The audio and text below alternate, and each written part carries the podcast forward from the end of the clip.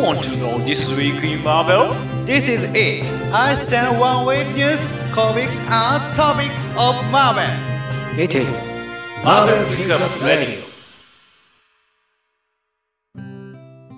1週間のマーベルネクトリー気になることをピックアップして話していくマーベルピックアップラジオ今年最後の112回目です今週もお三方に来ていただいておりますどうぞ風からの復帰です。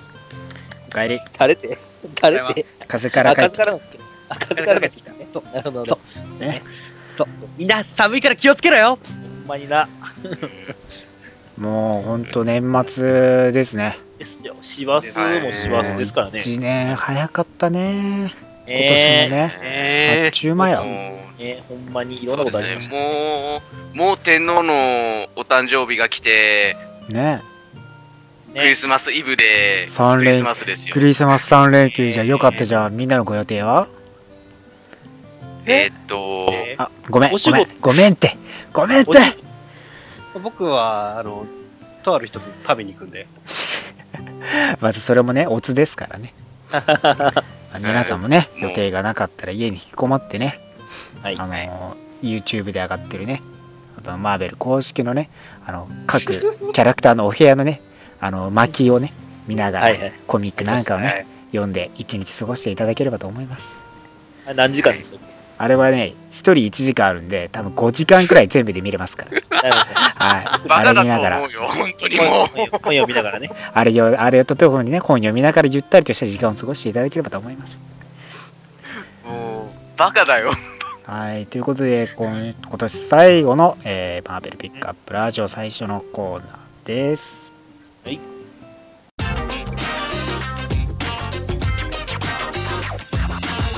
The beginning is pick up news. さあ、今週まずはですね、えーマーベルがレザレクションに入るワンショット X-Men プライム、インヒューマンズプライムを発表しております。はい。はい、はいえーインヒューマンズ VSX-Men 後のね、えーレザレクションとのギャップを埋めるワンショットとして2冊が発売されると。はいえーそれぞれはですね、えーレザレクションに開始されるシリーズのメンバーたちが登場して、えー X-Men 側は人間と共存してより世界をつよりいい世界を作るために一緒に戦うという最初の夢をまた受け入れると。えー、全てのコミックがその思想を何らかの方法で受け入れていくよというようなところが話されていく。えーそしてインヒューマンズがミズ・マーベルやクエイクとインヒューマンズの王室ですねとより多くも結びつけるコードな、え新たな局面に入っていくインヒューマンズの準備を描いていく内容になっていくと。まあ、各々の、えーレザレクションからね始まっていくシリーズに、えー関わってくる内容として、えーそれぞれのワンショット発売されていきますのでぜひこれを読んでねレザレクションに備えていただければと思いますまた大きな局面を2つの種族の中でね起こ起こっていくんでぜひとも注目してくださいはい。はい。はい、そして、えーマーベルが20以上に及ぶベロム・イズ・ドゥベロム化されたバリアントを発表しておりますはい。はい。はい、もちろんね、えーベノム・イズ・ド・バリアンツはですね、全25号のコミックで扱われて、おえー3月より発売開始されると、まあ、各々のキャラクターたちが、えーベノム、シンビオートに寄生されたら、みたいな内容のバリアントカバーになっているというところでね、えーサノスさんもベロム化されたりとか、完全に釈霊がひどくなってますけどね、謎のですね。いやー、ねでもこのサノス、勝てない。凶悪ですからね。ね、いろんなキャラクターたちのベルムバーが見れるんでね、面白いですから。ね、ぜひとも読んであおすすめは、ティッピー、ティッピー動画。あスクレルガールズのね、あのリスが、おスクレルガールじゃなくて、ティピトーエの方がね、ベルム化しているっていうのがね、面白いところですね。ね。あねここでなんだろうな、好み上げるんだったら、やっぱりオールニュー X メンのデザイン好きです。あのね。、模様が、あの、X のところになってるのがおしゃれだなと思もいました。のはね、キャラになってますからね。こ俺はあれかな、ゴーストライダーかな。ああ、ゴーストライダーもかっこいいですねあ。あの、ドライブしてないですからね、あの人ね。運転せずに、あのボンネット乗ってますからね。本当好きだよね、あねの構図。ああいうの面白いですからね、ぜひとも手に取ってみてください。はい。でそして、えーマーベルがデッドプールの夫婦問題によるクロスオーバーデッドプール Till Death Do Us を発表しております。えーデッドプールとねシュクラが、えー衝突するクロスオーバーでですねデッドプール関連誌3誌でですね、えークロスオーバーしていくと、えー3月からですね開催されるデッドプール、えー28号デッドプール the Mercs for Money 9号スパイダーマンデッドプール15号から始まってさらに4月でも各地で続いていくと、えー内容としては地上の世界がシクラの地下の王国に立ち入り始めたのをきっかけにですねえーデッドプールが人類側を選んで対立していく模様というような内容。夫婦間戦争が開始されるよというところですね。ね。はい。ね。シクラちゃんとはね、えー数年前に結婚して、まあ、割とい。い関係、い、い距離感で保っていましたけどね、やっぱ、はいねこう魔物たちのやっぱ長ですからねシクラちゃんね。そうですなんね。でねちょっと地地上とのねあの普通の人間とは相入れない関係なんでねそこら辺の対立の発端になっていくというところで、デッドプール関連してね扱っていくんでぜひとも読んでみてください、えーはい。そして来ております。マーベル2017年3月のプレビューから分かることです。はい。えー3月よりですね、開始されるシリーズは、えーまずミス・アメリカがお主人公のアメリカですねとミニシリーズのマンシングそしてアイアンフィストが発売開始ですねいいですね。いいですね。ねはい。まあアメリカ・チャベスの腹筋は、ね、たまらんですからねやばいっすね。バそうですね。バッキバキですからね そこらの男よりもバッキバキですからやばいっすわ。すごい。ねまあアイアンフィストもね新たな局面としても注目どころですからね。マンシングもホラーテイストのコミックになっていくんで、ね。ぜひともね、えー読んでみてください。そしてマーベルのクロスオーバーイベント Monsters Unleashed が、えー4号5号が発売されて完結ですね。でヒーローの本当の敵が到着すると。タイインにもですね、えー The Totally Awesome Hulk と、えー Guardians of the Galaxy がそれぞれ MU1 号としてワンショットで発売でさらにですね、えー US アベンジャーズ4号で、えーモンスター・アンリッシュドから続くより多くのモンスターが登場する模様と、えその中でも。アメリカン怪獣とデッドプールも登場してるアメリカン怪獣再登場とか。再登場するんですね、あれね。あの知らない人もね、あの多いと思いますけど、あのアベンジャーズスタンドオフっていう今年のね、最初の方に、えー行ったクロスオーバーイベントの中でですね、まあ、ニューアベンジャーズ誌ですね、この US アベンジャーズの前の続き続いている、えーニューアベンジャーズ誌で、あのアメリカン怪獣としてですね、こうニューアベンジャーズをね、倒すために登場、登場された怪獣なんですけど、まあ、アメリカのね、国旗が顔の額にある。まあ、ガンマ線とかその超人結成とかいろいろ混ぜ込んだね怪獣が出てきたんですけどね。それ倒されちゃったんですね。叫び声が。いい。そうなんです叫び声がいいんですよ。USA ですからね。叫ぶ。ね。でそのスニューアベサンスポットたちがね作ったあのロボットで、えーガンマ線を吸収されてね倒されちゃったっていう経緯があるんですけどね。その一発屋が帰ってくるというところが 今回の注目どころですからねモンスターの名に恥じぬ活躍を見せてほしいですね。そうですね。そしてインヒューマンズ VSX メン6号で、えー、アイベックスは完結を迎えると、はい。えーメジューサとエマ・フロストの対決で全てが終わると、えー単位ものはですね。アンキャリンヒューマンズ20号でマッチしますがテリジェン・クリスタのレシピを再再現しミュータントとインヒューマンズの戦いを終えることができるとまたマークしますがテリジェン・クリスタルの再現してどう戦いに決着をもたらしてくるのか。というところになるんですけど、えー彼は最後にヒーローとなるのか。または彼は全くそうしないかもしれないと。ね。まあヒーロー戦いを終えるヒーローにはならないでしょうと。ならないですよね。それを用いてまたえー悪いことをしでかすでしょうというのが大方のね予想ですけどそして、えーこれに関連して先ほども登場した、えー X メンプライムインヒューマンズプライム発売されていきますよと。というところでまた4月にねえーレザレクションに橋渡ししていく形になりますね、えーそしてクローンコンスピラシーオメガでいよいよクローンコンスピラシーが完結を迎えると。はい。えースパイダーマンの人生への巨大な影響を及ぼす、えー激しい怒りでスパイダーマンの襲いかかりすあライノがね激しい怒りでスパイダーマンの襲いかかり永久に壁に押し付けようとする。ベン・ライリーの最後の運命は何か。またはリザード入部からねとここう来てますけど。なんでリザードがここの出てくるのかなっていうその謎のね文面があるわけですけどね、はい。まあよくわかんないですけどね的に詳しいからとかそういうの感じですか。ね。まあ確かに復活。してますからね。一番近い科学者。感じですからね。そして「アメイジング・スパイダーマン25号」では40ページの及ぶ号となってですね、えーそれら短編をね含んだものになると。ええーあメイジング・スパイダーアンドのストーリーを持ってくると。まあおメイですよね。あメイジングスパイダーアンドメイおばさんのストーリーが来るという話ですね なるほど、なるほど。はいなるほど。ど。はいシャレ？いやー俺に言わないでくださいね。これは、あのー 文言として残っな載ってたものなんで、私のせいじゃないですからね。いや、うん、そうなんですよ。そうなんですけど。そうひでいな。さあ、さらにスパイダー・グエン18号、スパイダーマン14号では、えーマイルス君とスパイダー・グエンの2人の冒険が続いてですね、えー誰かが盗んだウェブ・ウォーリアーズの次元転送装置を追っていくというような内容ですね。まあ、この話の2人の冒険もここで一応完結を迎えるようなのでね、えー全6号に読んでる冒険なんで、イチャイチャチュッチュしている2人を見てください。はい。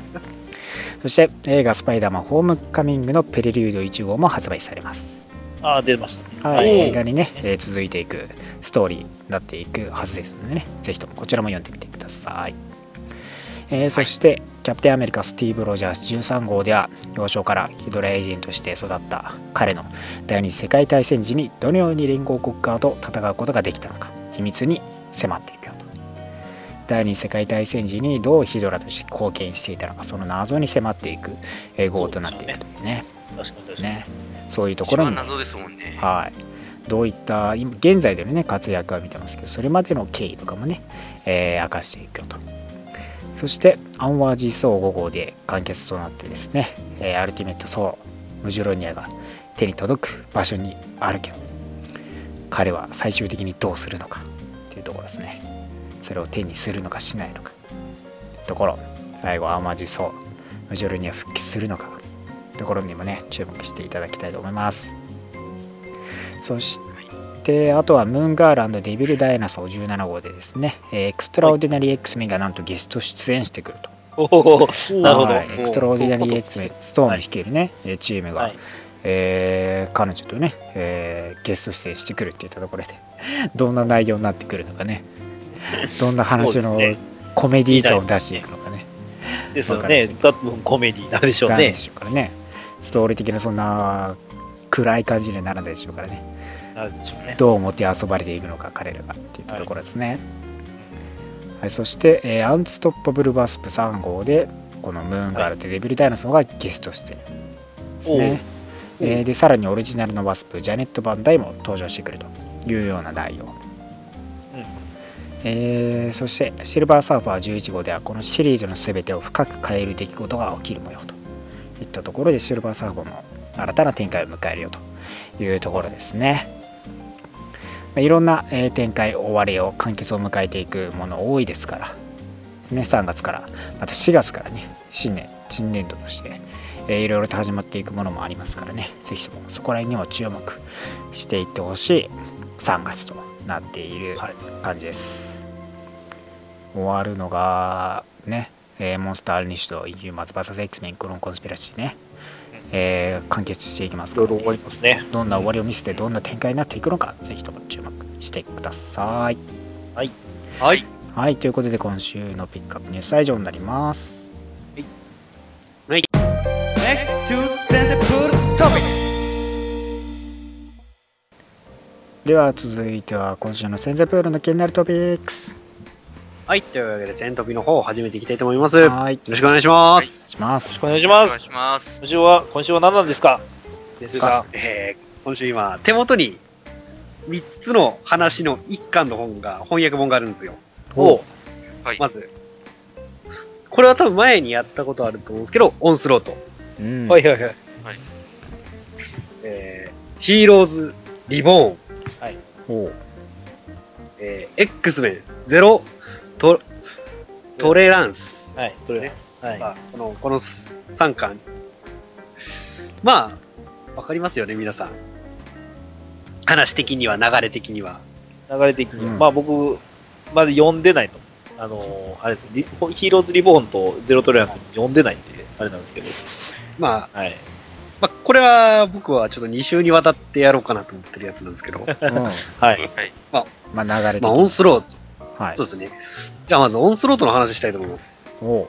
うんと。はい。これ前も紹介したと思うんですけど、このオンスロートっていうのは本当僕大好きな話なんで、はいね。ね、最後のみんな大話。それはみんな大好きですよ、その話は。ね。これはね、1年に1回ね、みみんなにね、伝えたい。敵から味方から熱い展開しかないですからね。今日ね。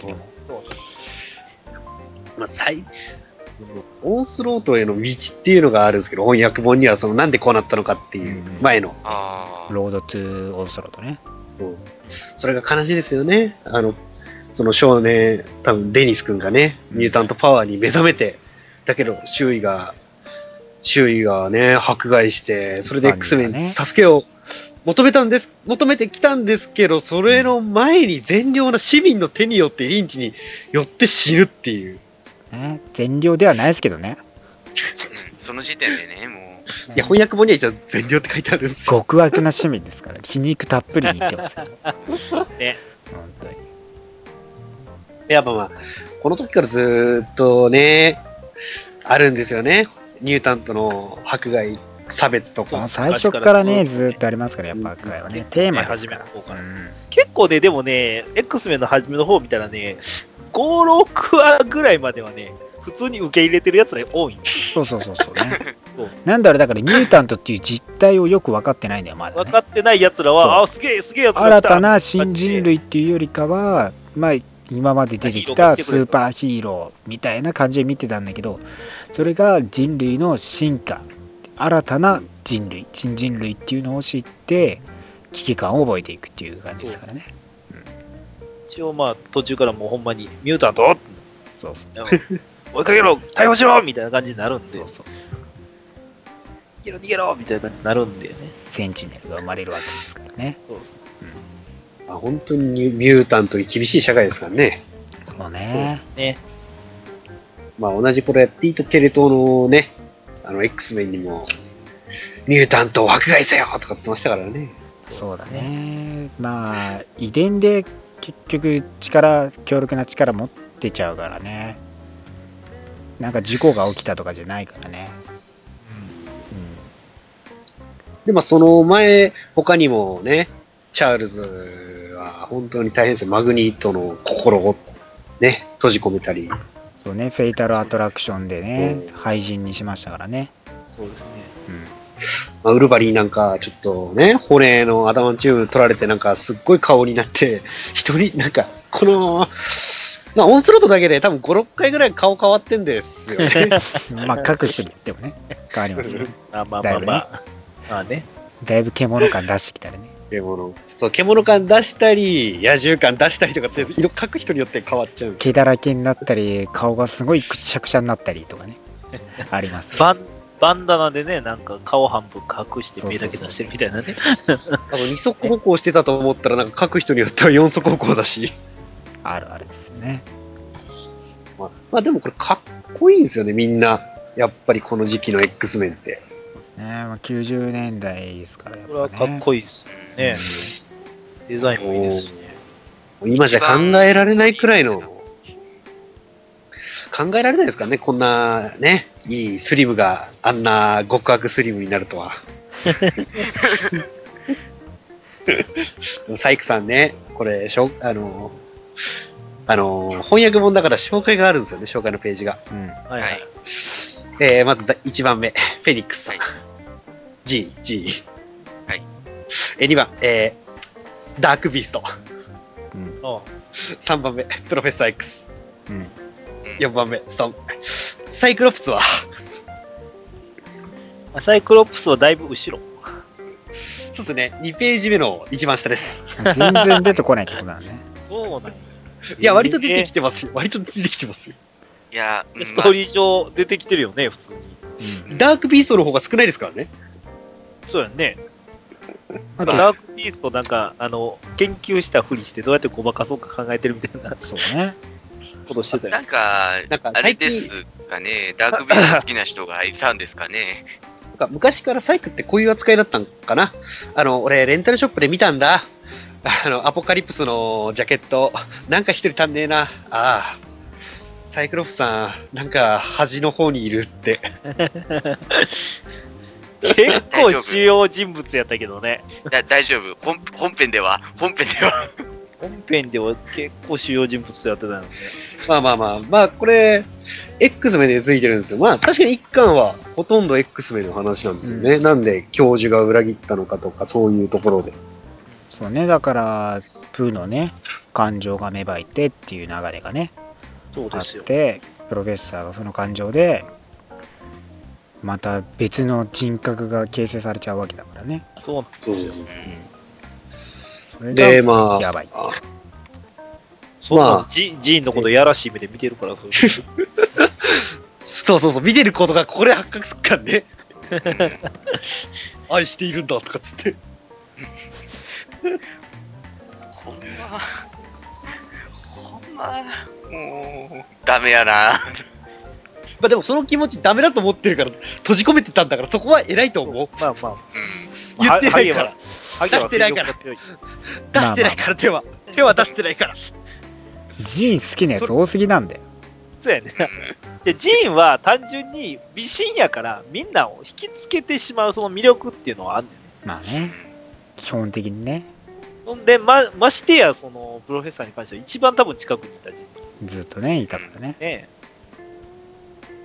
そりゃそうでしょう、だって最初の5人で集合した時なんか特にあみんなこえかわいいやつ来たみたいな感じで みんなえいやなんみんなねかつ超かわいいんですけどみたいなもうアピールしてたもんちやほやし俺てそうやしそてれ知ってるぞ。それ知ってるぞ。おたさわの姫とかってやつだ。いや、ちゃうわ姫すぎるけど。ちゃうわグスベの姫。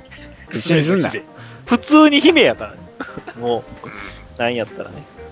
で、翻訳本は2巻からやっとなんか、そう、一大クロスオーバーなんだなっていうのがわかるのが、うんまず、アベンジャーズが登場しますからね、掃除そうの。ね、途中からね、来ますね。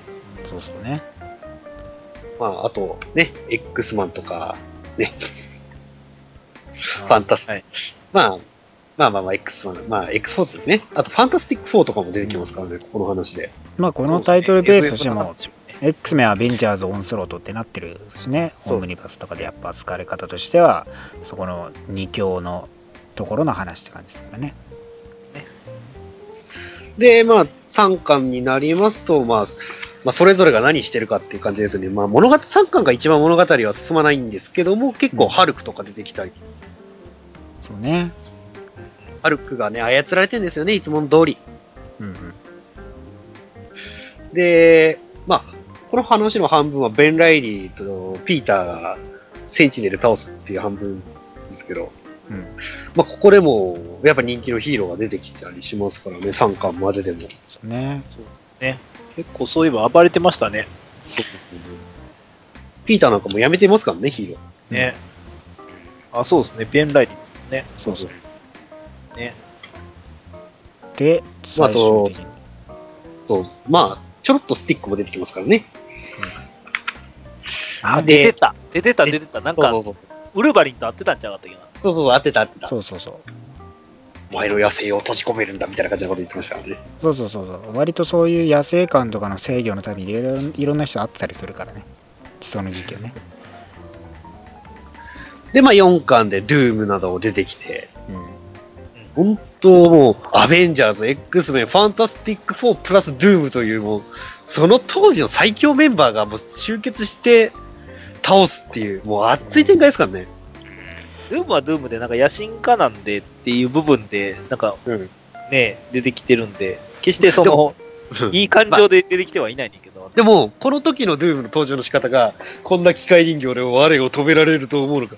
我の名はドゥームリード・リチャードに合わせろとかって結局だからオンスロートはねそのセンチネルを強奪して、まあ、操作してね。で街とかにばらまいて戦わせててその展開が各々のねヒーローにあったんでね。で結局最終的にオンスロートがフランクリンとか X マンとか取り込んでパワーの増強を図って。でそれだけ地球規模での危機レベルに達してっていうところの流れがあってね。でいろんなキャラクターたちが集まってきた。結構だから、結構だからネイトが結構主人公ポジっぽいよね、この話はね。まね。主人公っていうよりも、某、あの、配管工に出てくる姫だよね。なんか そうね。裏裏の主人公的な立ち位置かもね。あんま表っていう感じじゃないんだけど裏でずっとこう重要な役回りをしてるっていう流れがあるからね。ね。そうそうそうで、まあ、結局、オンスロート人間はなんか偽善者だから、もう生きてる価値なし。え、なミュータントは、なんか、天下取っても、なんか心が弱いからダメとかっつって、結局全、全人類破壊しよ殺そうとしてね、しまいますから。コズミックレベルのパワーを手に入れてるわけですからねなんか、でも結構、地球産初のコズミックパワーを持ったっていう。まあコズミックエンティティと呼ばれる部類には入るか入らないかみたいなレベルには達してたっていう感じなんですね。そうまあでもやっぱりその最後の戦いの中で、熱い戦いの中でも、ハルクが、もうもう理性をすべて失ったハルクに負けますからね。そのジーンとかねそこらドゥームとかと協力してでハルクはやっぱ知能がなければないほどパワーが出るっていうんでね、まあ、ずっとそれは話してたんで理性を全部その取っかえちゃってね。っていう全力パワーを出したっていうね流れ。全力パワーを出してやっと勝てたけど、まあエネルギー体になってそれを器、誰かが全員が器になっと閉じ込めなきゃいけないってことでね。で、その中でミュータントは言っちゃうとなんかそのエネルギー体が活性化するからやめるんだそうそうそうミュータント同士だったね。そうそうそう。言ってるんですけど、ネイモアは大丈夫だったんですかね。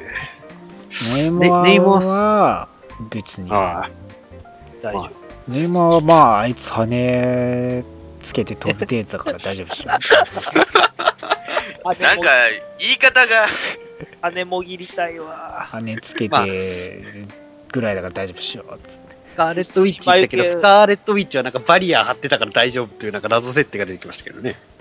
中でバリバリーしてねバリーして大丈夫 でねなしですって。いや、もう本当そのみんながもう、キャップがいいですよね、死ぬ時も。う、誰も帰ってこないじゃないかってファルコンが言った瞬間に、そんな些細なことを思い出さないでくれ。さあ、行くぞアベンジャーズアッセンブルっつついながらもう突っ込んでいくところが本当俺みんな突っ込で読んでて、あーっと。で、あの、ダイナミックね、あの、巻き添えをするアイアンマン。ドゥームを捕まえて、これが自己犠牲ってやつだとかって、自分の意思関係、ほんまにね、あれね、だからそのまま、ドゥームは、それを逃げて、俺が天下取る位置に いたかってそう言いたかったんだけど「おーい!」って感じで連れ去られてそのまま無理やり入れられた。あいつはあいつで、ドゥームはドゥームでね、こ小ずるい計算があったのに、そう。台無しにされたからね。なんかもう、全部悪も全員滅べって感じでそうなんだそういうよねことね。やってきたよ。それで X メンの全力攻撃でね。そう。うん。幕を閉じる。本当に、まあ、幕を閉じて、まあ、本当アベンジャーズ・ファンタスティック4の、まあ、非ミュータントヒーローがもう大勢、ね、戦死して、うんそれで、その、その後に続く話がも、ね、ちょっとだけ、もう、これはもう次回に話そうと思うんですけど、うん。ちょっとだけ言うんであれば、まあ、ヒーローが、はまあ、ヒーローが全滅した原因とみなされたのはミュータントだったっていうことで、ね。またそこでもっていうところがねもう教授は捕まり、学園は閉鎖。ひまあ、その後の展開ではもう皆さんがね、まあ、好きなとあるヒーローチームの誕生になるきっかけなんですけども、この話が。からっていうところでまた次回のヒーローズリボンヒーローこのゼロトレランスの方でね話していくと感じですねはい今回は、これ終わりです。はーいということでいいっ今週もまたためになる話ありがとうございました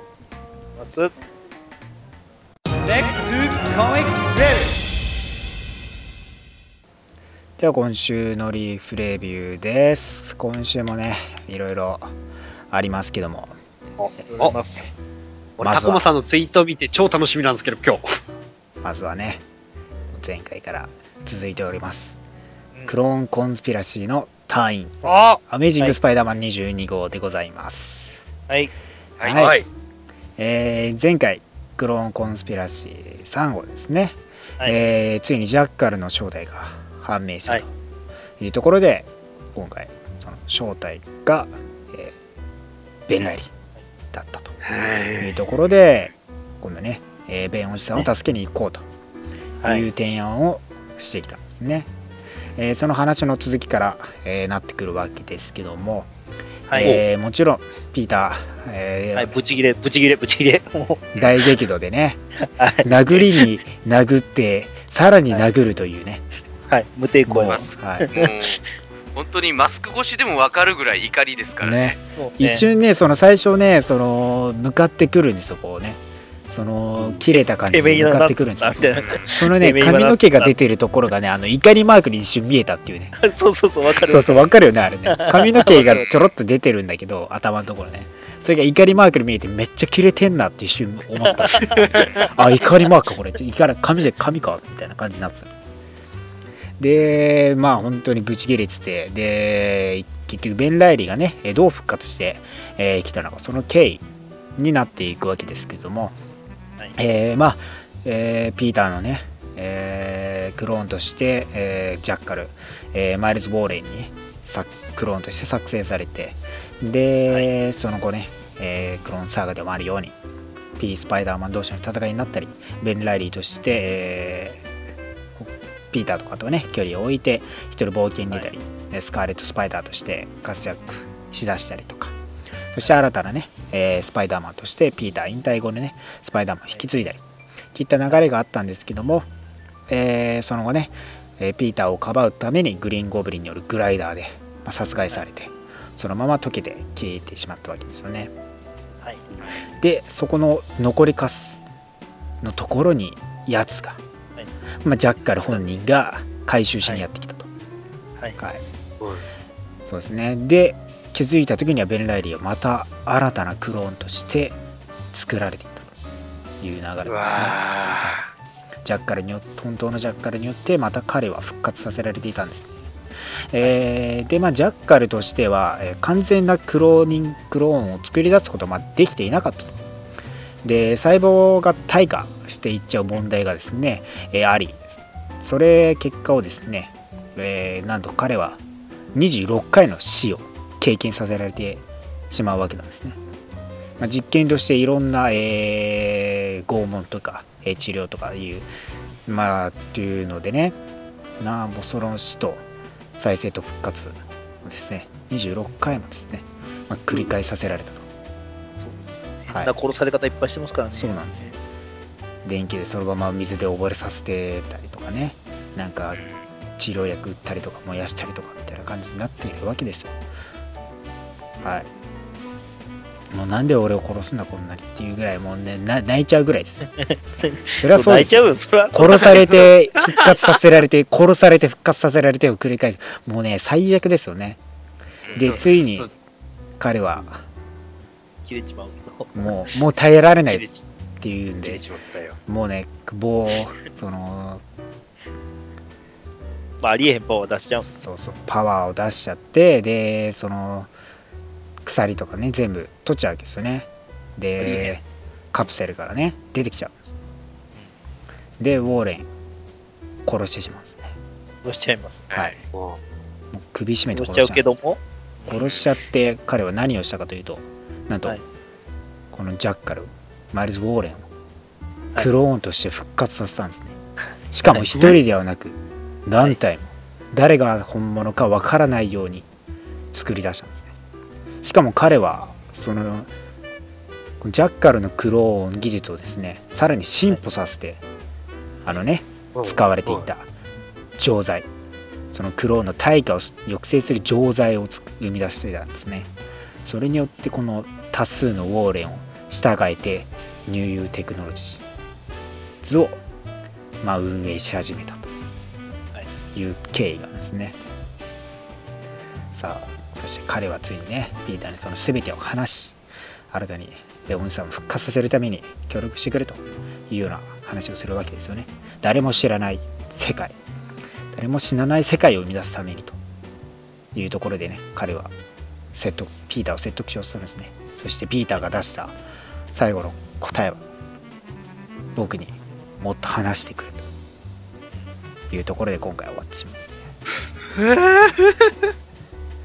いや、もう、本当に、あの、実験が悲惨すぎてな、本当にあの、相当ひどいですからね、本当に。本当にもう、あの、恐ろしい現場を。もう煮るなり焼くなりをそのまま言葉に表したかのような、何でもかんでもしてますよね。マジそかよ。してベン・ライリーもついにかわいそうすなん。か、なんかこういう話が出てくると俺すごいなやだなだからね好きなキャラクターだったのに。結構ね、ベン・ライリーは普通にね、その全全量なヒーローなわけですよ。でもた、だこんな殺され方なんかもしたら、精神的にちょっとおかしくなってしまうところあると思う精。神的におかしくなってはいるんですけどやっぱ彼が支えられてたのっていうのはやっぱそのいい記憶の部分があったんですねそれこそベンベンおじさんとかもそうですけどもいろんな人たちのいい記憶があってでここでまたベンおじさんを復活させようという計画に乗り出して、まあ、歪んではいますけどね。そういう計画に乗り出してしまったと。そしてそれをもしかしたらピーターが協力し始めるじゃないか。っていうのが、まあ、別次元の世界ではゾンビそのクローンの技術がゾンビ化する世界になってしまったというので、えースカーレット・スパイダーことケインがこれを阻止しようと今動いているっていうところがあるんでね、今後どう転んでいくのか。っていうところもね注目どころですから、いやなんか怖いな。まあ、ちょっと皮肉だなって思ったのが、あの、ピーターが会社経営し始めたら、ベンも、会社経営し始めるっていう。確かにねそういうところもねまた陰と陽を表しているような部分でもありますからね。確かにね、ベンライリー好きなんだよな、ね俺は。いや、でも、あの、正直、今回の話ばっかりは、ベンには、あの、同情せざるを得ないうん、ところが。そう、ですよね。うん、ベンはさ、もう、だから、ベンも幸せにしてくれよ。ね。ベンも幸せにしてほしいんじゃ。はい。ク。ローンコンスピラシー4号来月発売されますから。あはい。あ、は。はい。い30号ぜひとも読んでその目で確かめててください。はい。そして、えー先週から始まってたアン来ております。アンキャニーヒューマンあアンキャニー X メン16号ですね、えーインヒューマンズ VSX メンの隊員として、えー今回、えー始め隊員が始まっているわけですけども今回の話はですね、えーインヒューマンズ VSX メン1号でね、えージーン・グレイがねカーナックを、えーサイキックでね、えー閉じ込めている。脳内で閉じ込めているような状況はい。に追いやってるわけですよね、まあ、インヒューマンズの中でもかなり強力な人物なのでカーナック自身が本当に。そうね。なので、えージーン・グレイが、ね、サイキックで抑え込んでいるというところでこれをねステップオートカッコーズも協力しているというね。まあ、えー脳内で、えーどんどんどんどん X メンたちミュータントをねえー出しては活躍させっていうところでぐるぐるぐるぐる、えー脳内で回しているわけですよね。っていうのがねもうねもうカーナックおじさんを囲む4人の女性たちっていうのがね なんとも言えない感じの光景ですけどほうほうほうなるほど。基。本座ってるだけなんでねこの現実での方の話が基本座ってるだけっていうんでカーナック寝ているしみたいなね。はいいうところのなんかギャップがまた面白いんですけどね。まあ確実にこれ起きたらどうなの？みたいな話になるわけですけどもカーナックだったらねセーバートゥースが容赦なく殺してますから、まあ、彼が、えーこれね自分たちが失敗して起きちゃったら確実に殺されるだろうと。いうようなこともやっぱり言っちゃうわけですからね。やばいからね。本気でこれは取り組まないとやばいと。いうところでもあると。一方で、えー今回、えーファントム X もね登場してきてザ・ワールドのところ、まあ、ウェポン X プラスのね、えー計画を実行されていた場所のワールドに来てですね、えーウェポン15、50でもあるアルティメイタム、アルティメイトとね、協力して、えーまあ、機械連中と戦っているわけですけども、まあ、彼は何をしているのかっていうと、まあ、おいおいね、明かされていくわけですけども、ね、ここら辺がまたね、えーステップフォード格好そのファントメックスのね、えーテレパス。とステップフォード格好するねイルマちゃんとね、あのーはい。黒髪にし一人黒髪にしたあのグレタ、個性個性出しちゃった系のことを一応つながってるんですけど、はい。まあ、それでねちょっとそういうのも関係するんですけど基本的にはねセポートカッコーズ本当テレバス協力なんでね遠くの人ともリンクできちゃうわけですよね。でまあねそんなファントム X とのそのリンクがつながりがあるんでちょっとねそのイルマちゃんがやらかしちゃってそのカーナックの中でその、えーと突然ねその自分たちステップフォートカッコが量産されているような、まあ、映像なんかをね出しちゃってあしまったみたいな感じになるわけですよね。バレるね。そう。ちょっと集中したよってバレたらどうすんのよみたいな感じになってる。みんなに責められてすいませんすいませんすいませんみたいな感じになるんですよね、まあ、コントロールしつつのファントミックスとも話してるっていう感じなんでね。でまあジンは「お分かっオーケーさあみんなしっかりしてね」みたいな感じになる。あんたたちもしっかり死ぬないとみんな死ぬんですからねっていう感じでね。促してたりっていうんでまあ X メンとの大乱闘をかなり見せてると。で一方でファントム X たどり着いたのがですね、まあ、ロボット、まあ、センチネルなのかよくわかんないですけどね。ロボットのところに何しに来たのかっていうと、はい。えーまあサイキック、えーアンチサイプレーティングですね。まああのーサイキック脳脳内に入り込めないようにシャットダウンするためのプレートですね、えーまあゲットしてそれをね頭の布と布の間にね差し込むっていうね。そういう使い方するんだっていう布と頭の間のプレートにこれ入れ込むっていうそうそういう使い方なんだみたいなね。ママグニートよりそうなんかヘルメットとかじゃなくてそのなんかちょっとしたそのバカウケみたいな形のものを入れ込むっていう感じでね。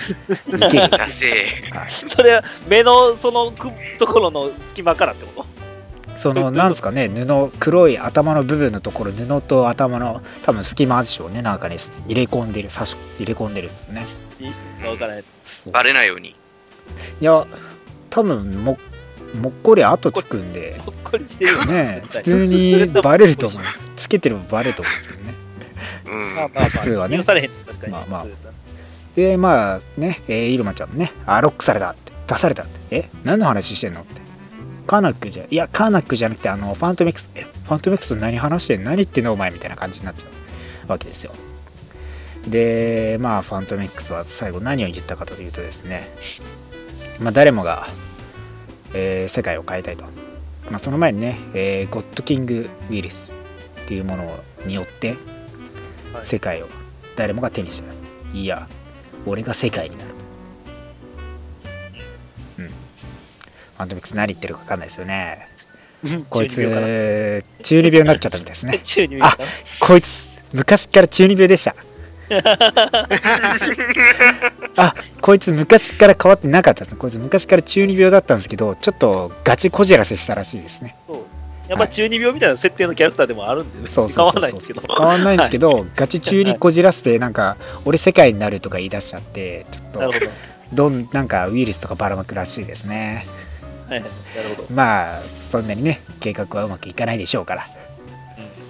まあここら辺の展開もどうなっていくのかね注目してほしいところでもある単位ですね。えーそして、えーマイティキャプテンマーベル0号ですね。はい。今回0号としてまだ1号としてではないんですけども、まあ、その話としては、はい。まあ、なんでそういう感じかっていうと、まあ、キャロルさんがまだねそのシビル防護の、えーキャプテン・マーベルとしての固い、まあ気持ちをね持つに当たるというストーリーの流れがあったりするわけですよね、はい。まあ、この号で一番面白い話としては一番最初なんですけど、えー女子会ね。女子会キャロルさん会。ジェシカ・デュールスパイダーマンですね、えーカマラちゃんミス・マーベル、えーそしてナターシャ・ローマのブラック・ビドウ。でジェーン・ポスターのソーがね。女子会でカードゲームしてるっていうねイエーイ、ね。ゲットぜジャックポ ッツって言ってね。ブラックジャックだブラックジャックってね。ブラックジャック。って言ってやってるわけですけどもそこにねいきなりトニーのアイアンマンが突撃してくるなんていう夢を見ていたわけですよね。そうですね。ままあ、電子のね、えー映像の精神科医の鑑定を受けてたりとかいう話のやつがあったりしてね。で部下にはサインをくれとか頼まれたり、まあ、精神的にちょっとねそのシビル・ウォー2の後のねっていうところでちょっと精神的にもあの弱い弱ってるっていう部分も出てきたりねして。そのブランドとかねその後ろから声かけてって触っただけでねその防衛反応が出ちゃったりとかね。アビゲイルブランドがね。その防衛反応で突き飛ばしちゃったりしてるんでねちょっと過敏なところもあったりとか。で幼少の頃からのね、えー小さい頃からの彼女の夢の宇宙飛行士でしたね夢の話とか。っていうところもあったりね、えー船がねコントロール不能になって突撃あの宇宙ステーションね突撃してきちゃうっていうところを止めたりねヒーロー活動とかしながらのっていう話でねこうジェシカね話してそのヒーローとしてのねそのお互いのそのいい親友関係ですからねこの2人もね。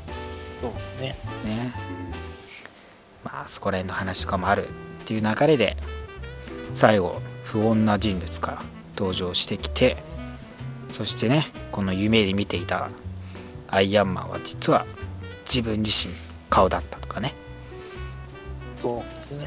いうようなところもメメンタル部分なやっぱ弱ってる部分も強調されつつっていったところで今回ね終わって今後の1号本当にマイティーなキャプテン・マーベルになれるのかっていうところのね話の展開が今回話されたっていうところですね。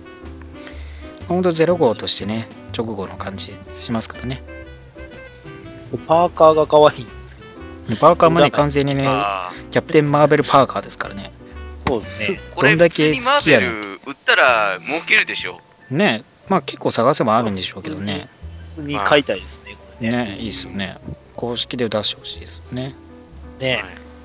うん。っていう感じですね。あと次は、えー、一貫1号もの。グランデッド。スターロード1号ですね。はいこれね。そう、えーそれ買おうって忘れた。前回のガーディアム・ザ・ギャラクシー、えーからグランデッド釘付けですね、まあ、地上に釘付けという意味で、えーシビル・ウォー2でね、えー船が破壊されて宇宙に戻れなくなってしまったよっていったところのスターロードの話になっていくと。まあ宇宙に戻れなくなってえー地球でえー生活しているシビル・ウォー2後の話になっていくわけですけども、えー彼はね、はえーマンションの一部屋で自堕落だ。お酒を飲んだ生活をしているわけですよねあ、スタ。ースターロードならぬアースロードになって酒 酒やらピザやらを食べながらえ？ずーっとテレビを見る日を過ごしているわけですよね。ニートやな。はい、毎日でそうなんですよ。そこに、えーまたね、ハビゲイル・ブランドが登場してきて、まあ、ソードのね、リーダーとしてもやってたんでね、宇宙関係の人物が結構精通している人物なんでね、えーアビゲイル・ブランドが登場してきて、あんたいい加減にしなさいよ。毎日毎日部屋に引っこもって、酒飲んで、ニートか。ってね、今、ニートかとは言ってないですけどね。ニートかは言い過ぎですけどね。まあね。で動きなさいよ、つって、まあ、調教師的なね、数を入れると。謎のね、えーそのタンクトップを渡して、そのね、PSILUXOX、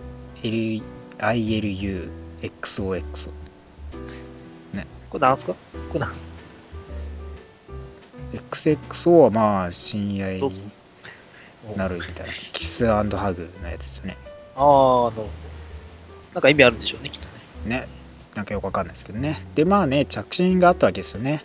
えー着信があったのは、着信じゃないですね。はい電話取ろうと、誰かに電話ね、コンタクト取ろうとするわけですけど、そこにはね、2人の名前があるんですね。ハワード・ザ・ダックとキティ・プライム。でハワードの方を取るんです。電話するんですね。ねえ。なんやねん、こいつって感じだけどね。ハワーなんでドハワード616にも普通におったんですね。これあれだから、いつもの、だから、別次元じゃなくて、こっちのね、ハワード。こっちのハワードがいたんですね、ちゃんとね。まあ、だから、今まで出てきてたずっとやつがね、まあ、そのまま登場してきたわけですからね。あれって別次元やってた俺。あれは別に別次元じゃなくて、こっちの設定ですよね。絶対か。うん。で、そのまま登場してきてるからですからね。で、一応ね、その、そう探偵みたいなね、ハワードしてて、で、まあ、電話もらって、なんすかみたいな。ああ、ピーター・クイル。ははスターロードが何をですかと。まあ、宇宙からの来た人物、地球にね、来た人物としては先輩ですから、ハワードさんね。あ、なるほどね。そうそうそう確かに。最近ちょっと憂鬱でみたいなね話をする。こう。憂鬱で？何を言っとんねやと。そんなこと言ってるけどお前美術館でも行ってこいやこら。俺は忙しいんじゃボケ。って言って切ります。めっちゃめっちゃ怒って切られてるっていう。ね何言ってんです。ねね。そのハワードの言葉を真に受けて美術館にスターロード行きます。はい。ねまあそこで偶然キティに会うんですね。キティプライドね。でまあね元偶恋人元その生徒たちでしょうね。多分ね。キティじゃ、はい。まあ、X メンに多分。ね。もう移動している時なんで。で一方ではね、えー X メンという自分のね場所を見つけるわけですけども。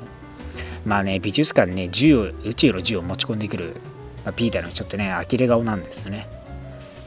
ね。まあそんな中でもねオールドマン・ローガンが現れて。ねルーク・ロールドつってねローガンだって言ってるんだね。おじさんじゃないかってローガンだっていうそのやりとりがまた面白いですけどね。でまあね自分の居場所を見つけたキティですけどまあいつでもねそのなんかあればあのー X マンションに来てくれと、まあ、リンボっていうやばいところがあるんだけどまあ連絡してみたいな感じで言うわけですね。いや俺はちょっとそういうなんか巻き込まれるのは厄介な厄介事で巻き込まれるのごめんだからってねまあちょっと下見加減ながら歩いて去っていくわけですよと。一方で宇宙ではね、えスターロードの半分父親がね同じ兄弟妹ですねになる、えー人物がとねビクトリアですね、えーがまあ一応スターロードを探していると。いうところでもしかしたらねこの人物が、えー地球にやってきて宇宙へ連れ出してくれるかもしれないかなっていうところも、えー挟みながらですね、えーぼーっとね夜道を歩いてて、えーそこでローガンと出会ってまあ2人が出会ったらね酒盛りですね。バーに行ってお酒をめっちゃ飲んでますよね、はい。まあね、そら居場所というかね、その地球でのっていうところでね、まあ孤独ですから、スタローでもね。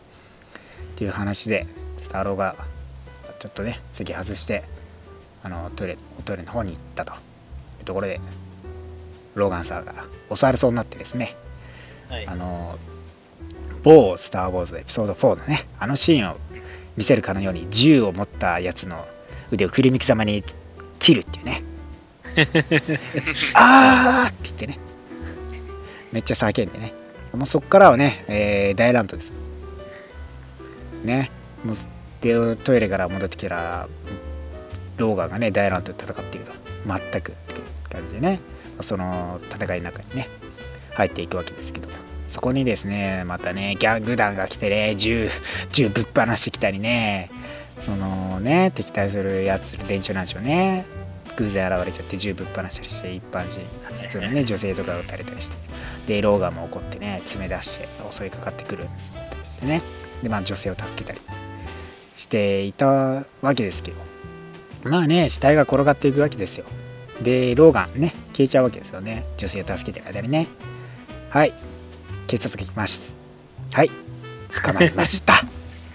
はい。はい、ご用。はい。はいで、無事、ピーター・クイリさん捕まりました。おめでとうおめでとうはい、刑務所行きになりましたね。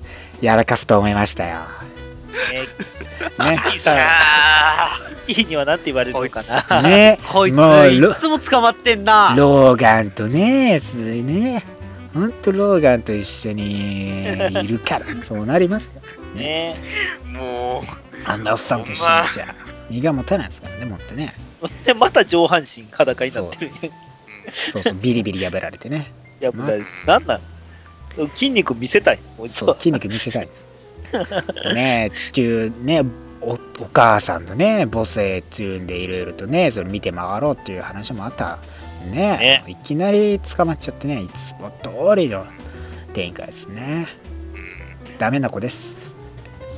ね、またスターロード、はい。で、ね、スターロードで、スターロードが地球での冒険どうなっていくのかっていうところもね、今後注目していてください。はい。そして同じくガーディアンズメンバー単独ソロシリーズガムラ1号ですね。えー今回のストーリーはですね、えーこのグランデッドに関連したものではなくて、えーはい何年も昔のまだサノスの娘として暗殺活動をしていた頃の話はいなんですね。でまあね、えーそのサノスとの役関係として現れてで自称サノスの娘ネビュラさんもなんとね登場してきて私はちゃんと娘なんだよっていうことをアピールしつつね。でまあお暗殺活動をしたりね金を奪いに行ったりとかいう好き勝手なねサノスとの行動をさせられていたと。でガーマラ自身としてやっぱサノスからね逃れてっていうところもねあって、まあ、ネビュラとのね小競り合いとかもありつつねまあ機会を伺ってガーマラ自身ネビュラにまあちょっとねけしかけられるような感じにはなりますけどね。え宇宙に冒険一人での冒険に出ていくと。ねそれにもちろんサノスさんはお怒りになるよっていうところの展開が今回の話ですね、まあ、ガーモラのねあんまりそのソロシリーズとして本当初になっていくわけで、まあ彼女を本当に知るっていった意味でもここからね彼女の昔過去のねサノスでの話とかまだまだ全然話されてないことの方が多いところにねフォーカス当てられていくんでぜひとガージャン好きガーマラ好きがねぜひとも読んでいただきたい話ですねそして続いては、えーサノス2号ですねはい。ここが、はい僕は今週一番気になったところですけどね。ほうほうほうえーまあメインどころとしてはサさん前後でね死にかかっているっていうのが明かされてっていうね、えーはい。展開があってなんかの病気になってて、まあ、死にそうなんですよねっていう話があって、えー一方でまた登場してくるネビュラさんですね、はい。えー宇宙海賊になり始め宇宙船を、えー襲ってお宝物をゲッツしているはい。ところでですね、スターフォックスさんがそこに現れて、はいね捕らわ捕らえられちゃったよっていう話があってね。一方でですね、まあ、シーアー帝国の、まあ、端っこの方の、えー月ですね、えーに、まあ、やってきてで、はい。そこにいる人物、はい。はい。お父さんに会いに来たんですね。はい。親孝行ですね。そうですね。親孝行してきたんですね。こんな遠くはるばるねハローはい。ファーザーってね。そうですね。こんにちはお父さん。つってねあーねメンターね。メンターに会いに来たと。で、まあ、メンターさんね早速サノスさんにね挨拶代わりに唾を吐きます、ね。ね。いい挨拶じゃねえか。ね。いいおいいお父さんですよ。ねいいお父さんとね挨拶代わりに唾をね顔面に吐くっていうね。はい。まあね、サノスさん何しに来たかっていうと、やっぱりね、この自分が死ねそうになってるっていったところで、この病気の解明にね、メンター自分の父親にですね、まあ、えー手助けしろというのをね、まあ話してくるわけですよね。で、まあね、お父さん、死にかかってんの？なんでお前死にかかってんの？みたいな。お前の体無不死身な無敵なんじゃないの？みたいなね、感じになるんですよ。そうそうなんか病気なんかで死ぬはずないはずなのにっていうね。で一体何がこの体に起きているのかっていうのねところの調査になるわけですよね、で一方ね捕まったネビュラさんですけどもね、えースターフォックスネビュラチャンピオンズね、えーサノスの息子セイン。に会いに来てサノス暗殺サノス殺害計画を一応立てているよと。ね。会議でね、えー立てているような状況になっていると。でまあね、えー脅されてまあしぶしぶ、えー研究し始めたサノスをね研究しているメンターさんですけども。ちょっとね、このサノスの体ちょっとね自分自身のね細胞自体がねそうなんか文字でなんか食べてるみたいな分子レベルでそれ自身を食べてるらしいんですよ。サノスの体自身。まあまあ、悪い細胞ができてしまってるみたいな感じかな。自分の細胞を自分で食っちゃってるっていうような状況なんですね、まあ、それをそれをですねゴッドキャンサーと、まあ、名付けたがんんですね、がんですね。ね神のがんっていうそうなんですよがん細胞が、まあ、活性化しちゃってるみたいな話になるんですけどががんがそういうものですからね。悪性、何何やったか。まあ陽性悪性でねはいものができてしまって、まあまあ、そいつが、まあ、普通のせ正常な、えっ、と、細胞を犯すという形で増えていきますからね。なるんですね。で、まあ、サノスが、えー生きられるのは2週間だけだと。で、その即時治療をね、まあ、要求するわけで、それは無理だと。これは何年、何十年かかって、やっはとお勉強、生物学を勉強してね、病気の原因を突き止めて殺しさせることができると。そう、これはね無理だと。はい。お前死ぬしかねえじゃん、邪魔ーっつってね。うわー、俺、お前が腐って孤独に死んでいくとこ見たいわーって言うんですよ。お父さんね。いい父親ですね。一応ですね。息子のことをちゃんと思ってくれてますね、よね。思ってますよね。最。後を見届けたいとね。ね。もう、無様に死ぬ様見たいわーっつってね。まあ、妻殺してますからね。自分の実はお母さんをねサノさん殺しますからね。もうその憎しみをね全面に吐き出してね。はいサノさんに殺されます。はい。ね。ワンパンです。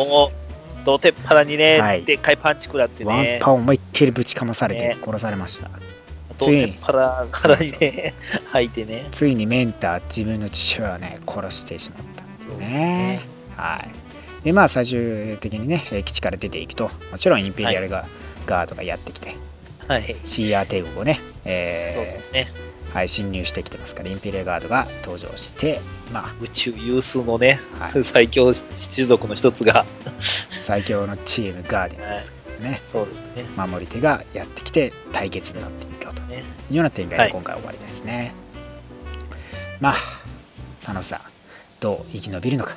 あと2週間の命。ね。どうするのか。スターフォックスとかねセインとかね家族たちがどうこう向かってくるのか。サムさんにも注目してもしもし？ね。はい、さあそして、えー今回最後はですね、えー時期でもありますね、えーパワーマンズ・ザイアンフィストスイートクリスマス・アンニャル。ね、まあ、今回まあ文字通りねこのパワーマンとアイアンフィストの話クリスマス話になるわけですけど今回ね、えーショッピングモール的なおもちゃ屋さんにね、えー娘のね、えー来てるわけですよね。一緒に、うん。これね。これをパワーマンそのアイアンフィストルーク・ケイジとねダニーランドが一緒にね娘連れてね来てるわけですけどね。そうそうなんですよ。ここでおもちゃ屋さんねちょっとね変なねおっさんがねいるわけですよね。なんか新たなペットおもちゃみたいなね。そうですね。あんま可愛くない。ね。あんま可愛くないのを紹介したりしてね。でまあねおもちゃ屋さん見てる中でワイワイワイウキウキしながら見てたんですけどちょっとジェシ,、あのージェシカ・ドリューのね方のスパイダーウーマンの方のね息子ちっちゃいね赤ちゃん息子ね生まれたばっかりでいますけど、うん、その子と一緒にちょっとあやしてくれよと。ちょっと手助けしてほしいみたいなね。クリスマスとしてのね大変ですからね。で一緒にねまあこの2人行動するわけですけど。いや、でも怖いわ、俺。ルーク・ケイジに子供抱かすのちょっと怖いわ、俺。えー、でもだって子供の扱い慣れてるからね。でもだまあまあね、ダニエルのことがあるからあれやんけど、でも怖ないな。ダニーちゃんのね剣があるから。ダニーちゃんもねなんかこう見ると大きくなったね。そうね、ね大きくなったね。ねもう普通に会話してダニーダニーとなんか歌を歌ったりしてね可愛いっすよね。ちょっと前まで全然普通になんか赤ちゃんやってる。ね。もう、もう喋れる子になってますかそうなんまあですよ、時間経つの早いですね。ね、らね。でまあ不穏なねサンタさんの格好をしたね槍持ったおっさんがね、えー動き出して槍持った？ねその三股のに槍持ったおっさんが、まあ、魔いやいや法三股って言っても帽子けど、なんか、なんやろ。なんかね、まあまあ、ネイモアっぽい、トライあートライなんちゃらトライデントかな。つかなってやつねと思って。で悪魔。ね。呼び起こさせるんですよね。そのねあのペットおもちゃを紹介しててスーツのおっさんがなんとこのクランプスと呼ばれるね悪魔だったんですね。クランプスはねそのあの悪いクリスマスに悪い子供に罰を与えるっていうようなねなんか悪魔っぽいやつなんですけどね、まあ、それが悪魔としてねこのサタンの息子。ダイモン・ヘルストームがこう呼び起こして、まあ、来たよと。でこのペットおもちゃもああの実はね悪魔のね一種だというんでめみんな暴れ出して一応ねアイアンフィストとかもね正体が一応隠しつつ、えー戦っているという感じなんですよね。まあねその実はこのねあのクランプスっていうのはねまあ暴れさせてねいたわけですけども。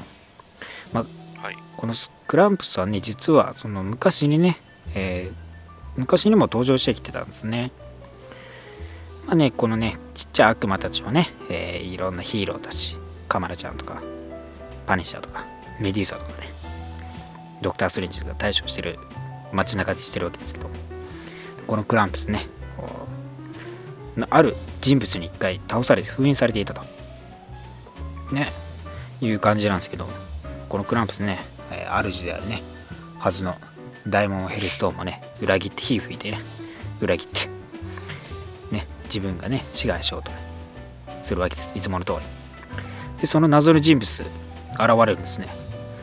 月の影からトナカイとソリに乗ってやってきた。そして飛び降りてきた。そう。たくましい白いひげを生やしたあの人物が降りてきたんですね。そしておあ、誰かな？そしてルーク・ケイジはアイアンフィストに協力しろって頼んでねうん。最後このクランプスを撃退するんですね。ねえこの謎のもう一発ですこういやーっつってね。でまたクランプスをね再びまたお前を倒すってね。そのまま引きずってね帰っていくと。またソリとねトナカイ乗って帰っていくよ。とこでスイートクリスマス。ってね。またダニーダニーちゃんが最後可愛い笑顔で締められていると。ね。え誰だったんでしょうね。まあ武闘武闘派などっかのサンタさんでしょうね。ね。あの世界、武闘派のさんと多いかん武な。闘派のねどっかのサンタさんでしょうね。あのカバーのねもろサンタさんな感じじゃなくてねなんかね変ななんかジャケットを着てるんでねもう賢者って感じじゃないけどな。そうそうどっちかというと賢者賢者感出てますからねねそういう面白いねそのこの時期ならではのねゴーとかも楽しんでいっていただければという感じですね完全にヒーローですよね。まあ今週はこんなところで、えー来週ね1週お休みいただきますけども来週いよいよシビル O2 最終号来ますからこちら読んであと再来週にですねこの結果話していきたいと思いますんでぜひとも注目していってください、シーハルクのね、えーハルク1号も出てきますんでそや、それ楽しみ。はい、ロケットラクーンの1号もグランデッドでねどうなって地球でどうロケットが過ごすのかっていうのもねぜひ注目していってくださいはい。ありがとい。ということで今週のリーフレビューは以上になりますございます。ありがとうございます。Finally topics of this week. では今週の話題です今週の話題はもちろん毎年恒例年末2016年の出来事を総振り返りですえい。えいそう。なりましたからね、はい今年もね。もう今年もいろいろありねましたありねま。したよマーベルからね本当にねはい。まあ、まずコミック的には、えー今年の初め1月にようやく続いていた、2015年から続いていたシークレット・ウォーズが完結というところですね。この大イベントの終わりがようやく1月にあったというところでね、またその一応2015年ね、えー暮れからそのオールニオールディファレントマーベルは始まってたわけですけど、一応ここでやっと完結としてまた戻ってきたと、我らのユニバースが戻ってきたよっていう話が完結を迎えて終わったというところですよね。最終的にはやっぱドゥームとリードの一対一の戦いでね締めたっていうところがまたね、なんかイチャイチャしてる感じですよね。イチャイチャはしてねえだろ別に。ぐるぐる巻かれてただけだろ。巻きつかれてただけだろいやいや、いやいや、まあなんか、なんかの心情的になんかお互いの二人のなんか、なんか変な友情みたいなもん。まあね垣間見えたりね。うん。ドゥームがリードを認めててちょっと脅威に思っててっていうところもねあったりね。確かに。してましたね、まあ、そういう大イベントの終わりを迎えた後にも、えーアベンジャーズスタンドオフですね。のクロスオーバーがあったり、まあ、ここら辺としては、結構だからアベンジャーズ関連とか近年のねやっぱりアベンジャーズ関連のクロスオーバーとしては珍しい形態でのね発売のされ方でそのプリザントヒルアベンジャーズスタンドオフウェルカムトゥプリザントヒル1号があってでその後にアベンジャーズスタンドオフアサルトオンプリザントヒルアルファ1号が発売されて、えー今シリーズでやってる各種につながっていったと。はい。いうのが、結構だから X メンテイストでのクロスオーバーの仕方を珍しくアベンジャーズでやったっていう感じですよね。うん。その現行でやってるので次は、えーどっから何号次はどっから何号っていうのを今回やったっていうのがねアベンジャーズとしては珍しいクロスオーバーの仕方してましたね、まあ、キャプテンアメリカのスティーブ・ロージャーズの復活としても今回メインどころとして話されていてね。キャプテンアメリカサム・エリソンその様が描かれてたりとか、まあ、アベンジャーズ関連のね、えーニューアベンジャーズとかとあとエージェント・オブ・シールドとの戦いとかのねえークロスオーバーしてたり。それで前も話したアメリカン怪獣が登場してきたりね。してました はい、ですね。あと、まあ、コビックちゃんも出てきたりね。そうですねでアンキャニィ・アベンジャーズとオールニューオール・ディファレント・アベンジャーズとのね、えー戦いとかもあったりして、はいで最終的にはやっぱこのアンキャニィ・アベンジャーズとオールニューオール・ディファレント・アベンジャーズはキャップにスティーブに率いられて最後ヴィランたちとの最終決戦バロンジムとの戦いになってね、はい。復活してやっぱスティーブっていうのがかっこよかったんですけどね。そうですね。そうですね。ね。またこっから怒涛の展開がねあって。ね実はヒドラエージェントだったっていうのがねですよね。明かされるわけですよ。え。ー。衝撃的でしたもんね、ねハイルヒドラ。ステねィーブ・ロジャーズの入るヒドラやっぱ今年一番衝撃的な言葉でしたからね。ねそうでね。あれはね、でも、でも今思うとあれはずるいよ。うん。I'm your father くらいやっぱ衝撃的でしたからねもうね、それこそ映画版のね、クリス・エヴァンズが、え？みたいな感じで。ねやっぱこの展開としてはやっぱこの後にねそのキャプテンアメリカスティーブ・ロジャースでねそれ明かされたわけですけど、実際はこのアベンジャーズスタンドオフで暗躍していたレッドスカルによってこうヒドラエージェントっていう過去に改変されたと。このスタンドオフ自体がねコズミックキューブをまあまた生み出そうと。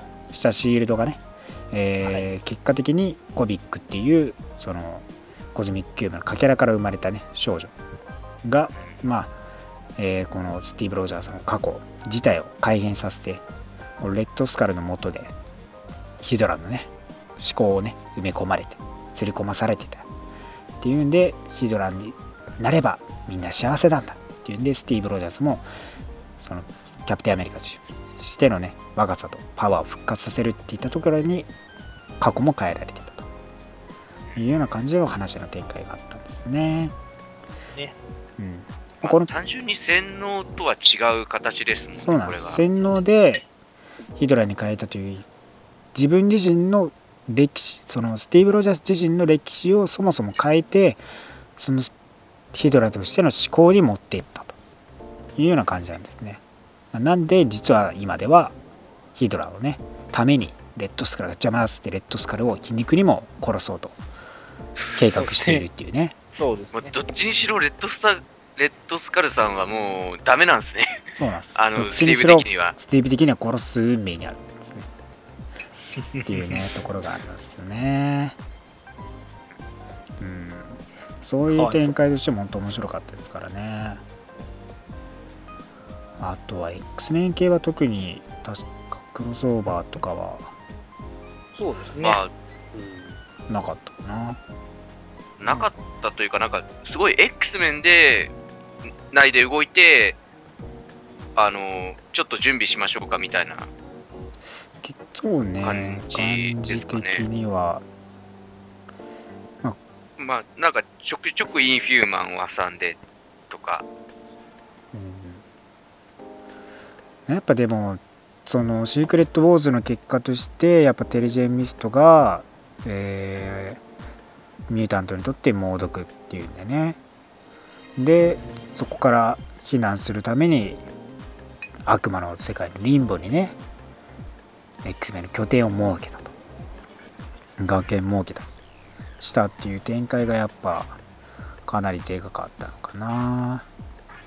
そこら辺のねその話として X メン関連は動き出してて自身のね。結局、でも X メンってやっぱ種族間構想なんですよね。そう。まあでもアンキャニ X メンとしてマグニートが X メンね。あのセーバートゥースとか、えーうんベイティサイロックとかをね引き入れて引き入れての活動を開始したりとかねまあしてたりしましたからね。あとあれかアポカリプスウォーズだね。そうだそうだ。ああそうアポカリプス関連の話でそれぞれなんか全体的なねクロスオーバーっていうわけじゃないんだけどアポカリプスウォーズっていう展開で各種のねえーアポカリプスとの話をしていったよっていうだけな感じですよねああれはもうなんかがっつり復活するのかなと思ったら、ほんわかした感じだったけどね。まあまあまあね。その、ま未来の世界エクストラオーディナリー X メンは未来の世界行ってアポカリプスが実は世界の中心になっててみたいなね。話があったり、それのせいでコロッサスがウォーになったりね。そうね。そうフォーホースメンの一人にさせられたりとかね。アンキャニィ X メンだとアークエンジェルのね話になってたりね自我がなかったアークエンジェルが自我を取り戻すっていう流れになったりね。オールニャ X メンではエヴァン君がねアポカリプス過去で戻ってそのほんあエンサバヌールねまだアポカリプスとしてあのゴリラになる前のね若い頃の彼と青年でしたね。ね、接触する。割とまだまだまともな時のね時期の少年同士のまあ触れ合いがあったりとかしてますよねそうね。まあ X メンとしてはそんなもんだね。だから各紙で渡ってやっていくっていう感じではなかったからね。まあ今後だから逆に言えば X メン内での話というよりかはねデス・オブ X からはインヒューマンズとの戦いに重きを置いてるっていうところがやっぱ種族的にも全体としてね危機的状況だからっていうのもあるんでしょうね。っていう感じの展開になってますよね確かにね。ここで勝たないと転ぶってレベルですもんね。そうそうしかも残されたのがまた2週間とかそんなもんですもんね。急ピッチですもんね、いろいろと。でっていう感じでねそこら辺でだから X メンにとっては一番シークレットウォーズ後でかいイベントとしてあってインヒューマンズ側としてもインヒューマンズを絶滅させないためにね、まあ、テリジェンクラウドはそのままにしておきたい仲間を増やしたいっていうところの思惑があったりとかっていうのもあったりしてましたからね、まあ、まだまだこれから話していくところになるわけですけどもね。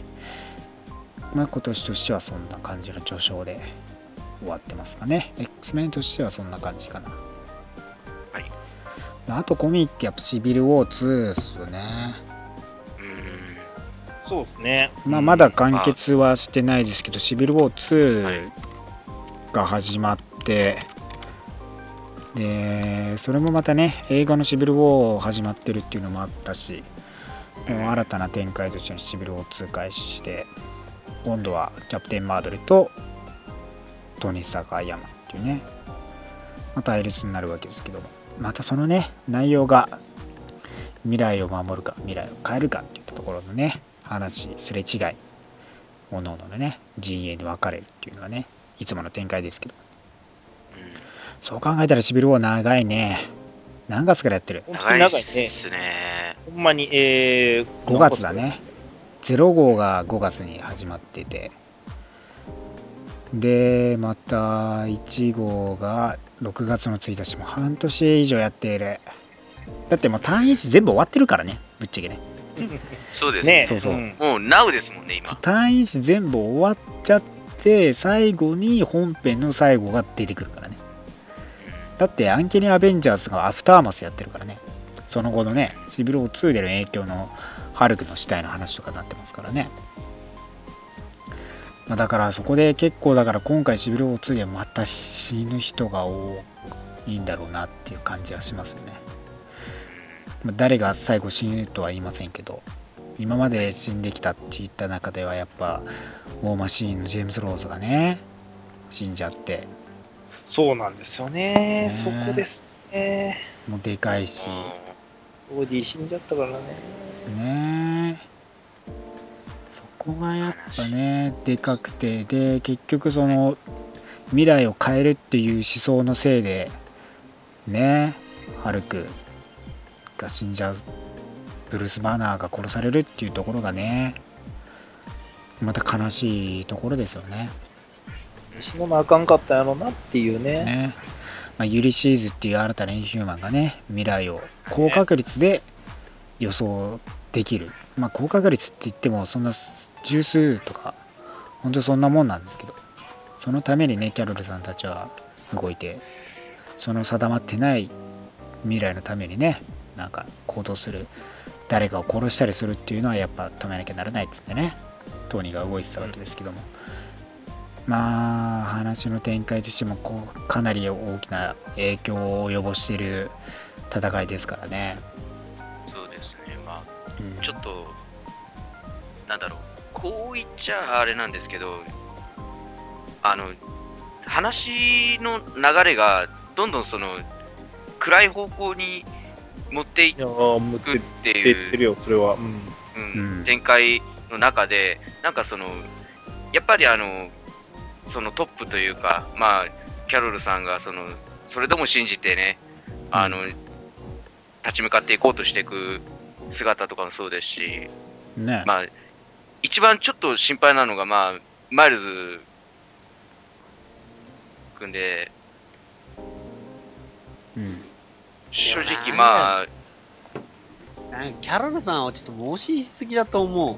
ちょっとねだから本当にね、その未来を変えるため自分のなんだろうアルファプライトとしてのね地球防衛っていう意味でもちょっとね守ることに対してちょっと過度な感じにはなってるなっていうのもあるけどねちょっとあの、すごく焦ってる感じが、その、そうそうそうみんなを引っ張ろうとして焦ってる感じがすごく、やらなきゃっていう部分で焦ってるなってことはありますね。うん。まあ、なんか、ちょっと精神的に辛いっていうのもあるんですかね、やっぱり。でだからそのさっきも話したマイ,、はい。マイティキャプテン・マーベルのねゼロ号であもやっぱそその自分自身の中でもねやっぱ辛い部分っていうところがねやっぱ出てたなっていうのはありますからね。はいそこら辺での葛藤もややっぱあるでしょうしね。まあ、キャプテンの名前は重いんですよね、やっぱり。そう考えると。ああ、それは確かにね。まあ今回ねほんとスティーブ・ロジャースが一歩引いてね、まあ、動いてるっていうところのある意味謎としてはやっぱヒドラエージェントっていう部分が多くてうん。裏でなんかヒドラとして、えーユリシーズを殺そうとかね。それこそハルクの死亡の原因を直接作ったようなね人物ですからね。はい。まあ、なんか、本こ本当スティーブは記憶を取り戻したら、なんつうかね、ね死ぬんじゃないか。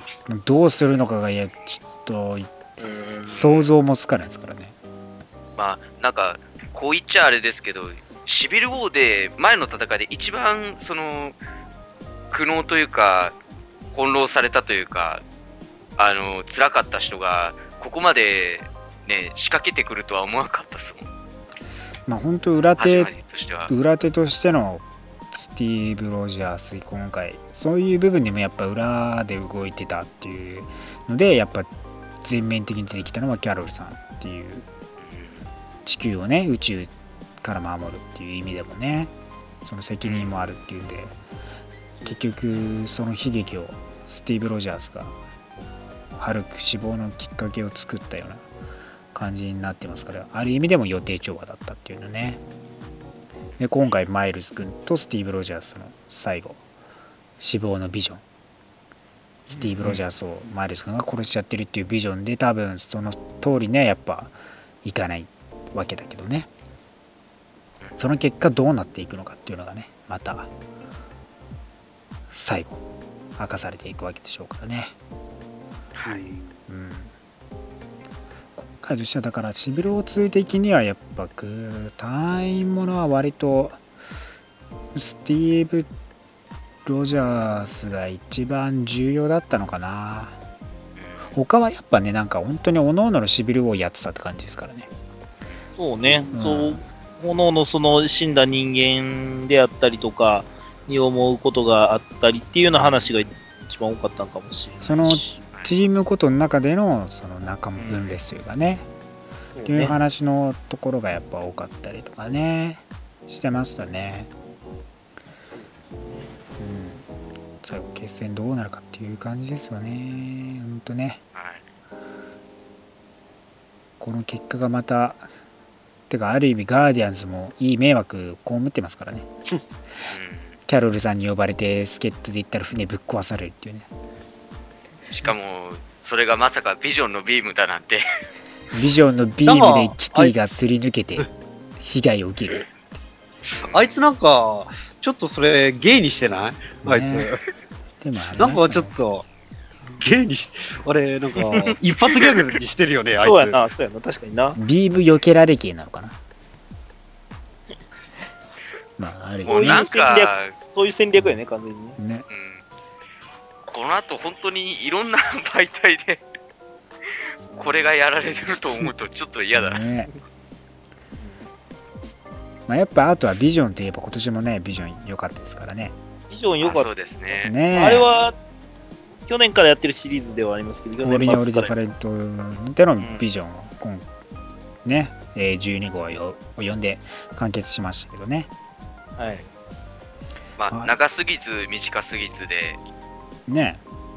はい。ちょうどいい。うん、そうですね、もうなんかいろんな被害者が出ましたけど、ね。何人、あんな、その、ワンシリーズの中で、あの、人が死ぬことってあるのかなっていうぐらいの作品ね。その普通のねその一般家族とし一般というかまあ家族としてのストーリーですから。そうですね。戦いとか普通にあじゃなくてね。の、そう戦いとかじゃないんですけどね。そう。メインヴィランがいない状態で、そうそうあれですけど。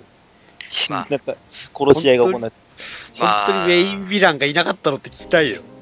メインヴィランは妻です、はい、はい、そうですね。はい。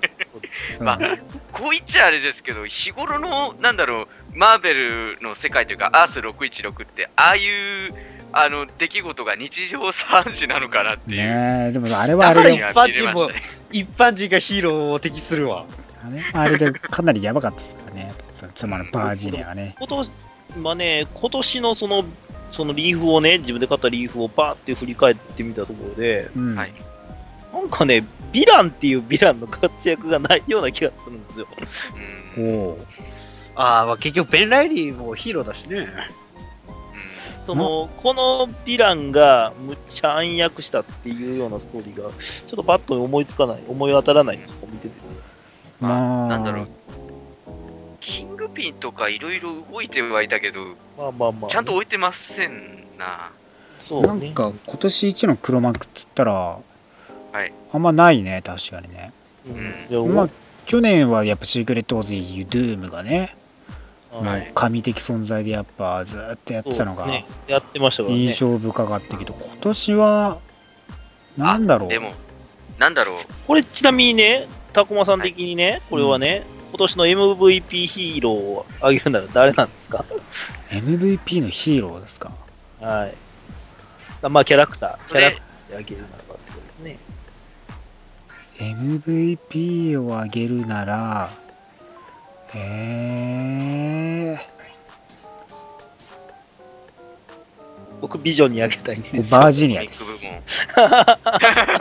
ヒーローなのか、あーあー、嫁に、嫁にあげます。ヒーローなのか。はい、えービジョンビジョンの妻をやったバージニアに今年の MVP をちょっと与えたいですね、まあ、ベスト来年、来年再登場すると思いますか？ね再登場はすることはもうないとは思いますけど。多分5年5年そう5年くらいしたら来るかもしれないねうん一旦変わる。そうビジョンビジョンのそうそう暗躍してビジョンを操ってるのは私よ嘘だあ、でも、なんだろう。一番すげえ出来事っていう、なんか、あの、ヒーローか、でも、ヴィランでもないですけど、ユリシーズに振り回されたなっていうのは、ああ、それは確あかあインヒューマンズの新たに。いや、なねヒルマさん、はいあの、正直、一番、あの、迷惑をかけたんじゃないかってぐらい、個人あ的にはでもね、正直ね、あいつ自身には罪はないのよね。そうね。いや、そうなんですよね。うん。ただ、あの能力を持ってしまったがゆえにって思うとね、本当に、だから結局今年一番死ななきゃいけない人物はユリシーズですからね。でもあいつ死ぬの？ある意味。あいつ死なないとずっとこれ続くんでねある意味ね。あだからもう死ぬためだけに新キャラ出すのやめえや。ーいや、まあ、そこは、あのー IVX で、ねまあ。死ぬためだけにキャラクター出すのやめて。いや、まあ、まだ死ぬと決まったわけじゃないですよ。そうそう。死ぬでしょ。まあ、生きてたら迷惑だなっていうね。うん。あのーホープと一緒ですよ。うん。あともう一個挙げるならば、結構、はい。その話題的にはグエンプールに振り回されたのもあるかあああー。そうね。だからスタートしてからのら、うん、去年からの、去年末からの流れですけどね、それはね。うん。あかなりだから人気も高くてっていうのもねやっぱでかいっすよね。ね。うん。まあ、シビルウォー2でも相変わらずでしたもんね。ねそういえばグエンで思い出したけどスパイダーウーメンやってたね。クロスオーバーで。そうね、そうね。スパイダーウーメン系だけで集まってた。スパイダーウーメンやってたね。やってたね。なんか、とりあえずシルクを不幸に落としましょうかいみたあいなれはただ女子がキャッキャしているのを読むだけのクロスオーバーで。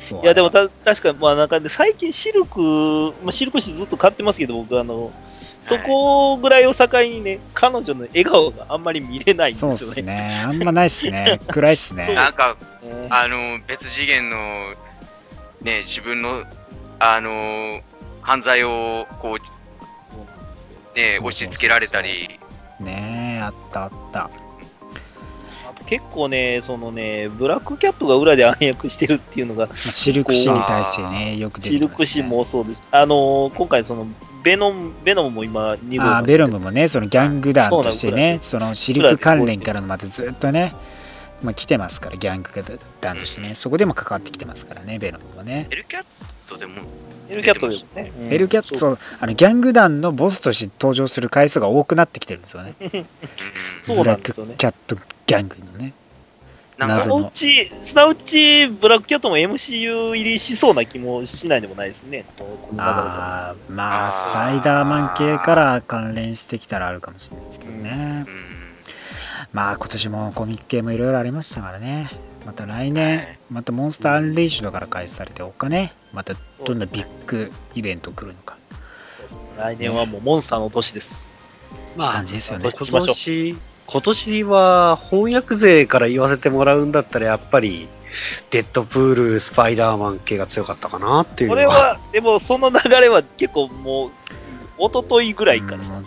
おとといいやおととしぐらいからね。一昨年ぐらいから。でも、その流れの中で、ムーンナイトを出したのは、えあすごい、あれはええあれは英断、あれは英断、あれは英断。で、しかも、結果を出してるということに、俺はまた驚いた。ね。だから、面白ければ読むんだって。ムーンナイトやっぱね多方面でいろんな意味で有名ですからね あまたなんか来年の翻訳はハワード・ザ・ダックが出るという予定を聞きましたので、まあまたいろいろとね、あの、小プロさんいろんなもの出してくれますしね、インフィニティガントレットとかもありますからね。翻訳もやっぱまだまだ勢い衰えてないですから、ぜひはい。買ってってください。えー、M は A プラス X、とても楽しみです。まあ映画勢としては、今年、デッドプール、えー X メンアポカリプス、そしてシビル・ウォはい。ーですね。はい。まあドクター・ストレンジは向こうでは公開してますけど、まだこっちはね、公開してないんで見てないばっかりだと思いますけどね。まあ来月来月末、しょめ1ヶ月後、1ヶ月、あと1ヶ月予約、来てますから、もういくつ寝ると。まあ、まだ見てないからまあドクター・ストレンジャー除外したとしても今年公開した映画の中ではどうですか？はい。まあシビル王でしょまあ、えまあ、まあ、シビルウォーか。まあ、どっちかって言ったらうん。どっちかって言ったらね。うん。どっちかと言われたらまあまシビル王でしょシビルウォーあまあ話題とかもね含めてね。なんで俺がどっちか二択って言った意味で誰も突っ込んでくれないの？いやどっちかなっていう。どっちか。う。どっちかな？どっちかな？ななんでああれかな？アポカリプスディスってんのかな？アディスってはいないよ。ディスってはいないけど、デいやディスってはいないよ。ィスっていやあはいないけど、のどっちかなの中にアポカリプスも入ってると思ったんです。ディスってはいないよ。まあアポカリプスはちょっとねアポカリプス何がしたかったの説は あるんやけどな。結あ局な、ちょっとねあるんですモリモリで行こうぜっつってやってちょっとしミスったよなっていう。あのねブライアン・シンガーはねちょっと空っぽやったかな。ブライアン・シンガーはねそのいどっちかはいいんだよね。その X メン X メン2とかね、X メン2良かったけど X メンちょっとまあね。まあまあない一発目としてはまあありますけどちょっと微妙なねところもあるけど X2 でよかったなみたいなね。でまた今回フュージャーパスでやってよかったなっつってまたじゃあ続投ってアポカリプスやりましたってちょっと微妙だったなって。いうねその悪くはないんだけど絶妙にこう微妙なラインを攻めてくるっていうね、そうね。いや、楽しかったよ。そうむっちゃ楽しかった。んだけど。めっちゃ楽しかったしそうそう。あのブライアン・シンガーがすごいあのコミックにね寄せてきてたのそうがそうね。嬉しかった。でもかといってそのい一番いいかって言われたらやっぱそうでもないなっていうね。うんまあ個人的に好きか嫌いか、一番好きって言われたら一番好きって答えるけど、うん。なんかあの評価という意味ではね、まあでもねでストーリーのラインがすごく良かったので、あうん。すごいあのこ結構ヒーローものでね、今年バトルするっていう対策が出てくる中で、基本に忠実でしたもんね。やっぱあとあれだね。あアクションだね。うん。アクションね。ちょっとアクションの幅を利かせた方がいいかな。うん。どうしてもやっぱ最終局面とか言うと単調になっちゃうんだよねあれはね。うん。そのラスボスあたりでね。そこら辺がねまあ、デイズ・オブ・フューチャー・パーストはああいう作品ストーリー的な流れがあってっていうのもあるけど今回やっぱアポカリプスだからもうちょっとこれアポカリプス自身で派手なことさせてあげ欲しかったなっていうのはあったんですけどね。やっぱそこら辺かなっていうね。まあ一番派手だったのはね、あの、人を、なんか、変な能力でスパーンって首、きちょん切るシーンですからね。素なやつってね一応、一応核爆弾、あれで、むちゃ飛ばさせてて、そうだよ。あれが多分世界的にあれ一番ぶっちゃけピークで一番俺ね興奮したよ。やべえやりやがったこいつみたいなね感じはありましたけど。もう。でととうとうね、そのスタンリーの嫁が、あの、あの銀幕デビューする。あそうそうね。あついにね ついたくにそうそうね来てますよね。まああ。でもやっぱデッドプールが強すぎたからね。うん。普通にやっぱ面白かったから奇跡が揃った作品ですもんね、あれ。うーんいろんなだから一回頓挫しそうになったのを持ち返してやっぱやその企画復活して公開って言ってやっぱ予算的にもあんまりね取れなかったけどこんだけの作品作れたっていうのはやっぱでかいですよね。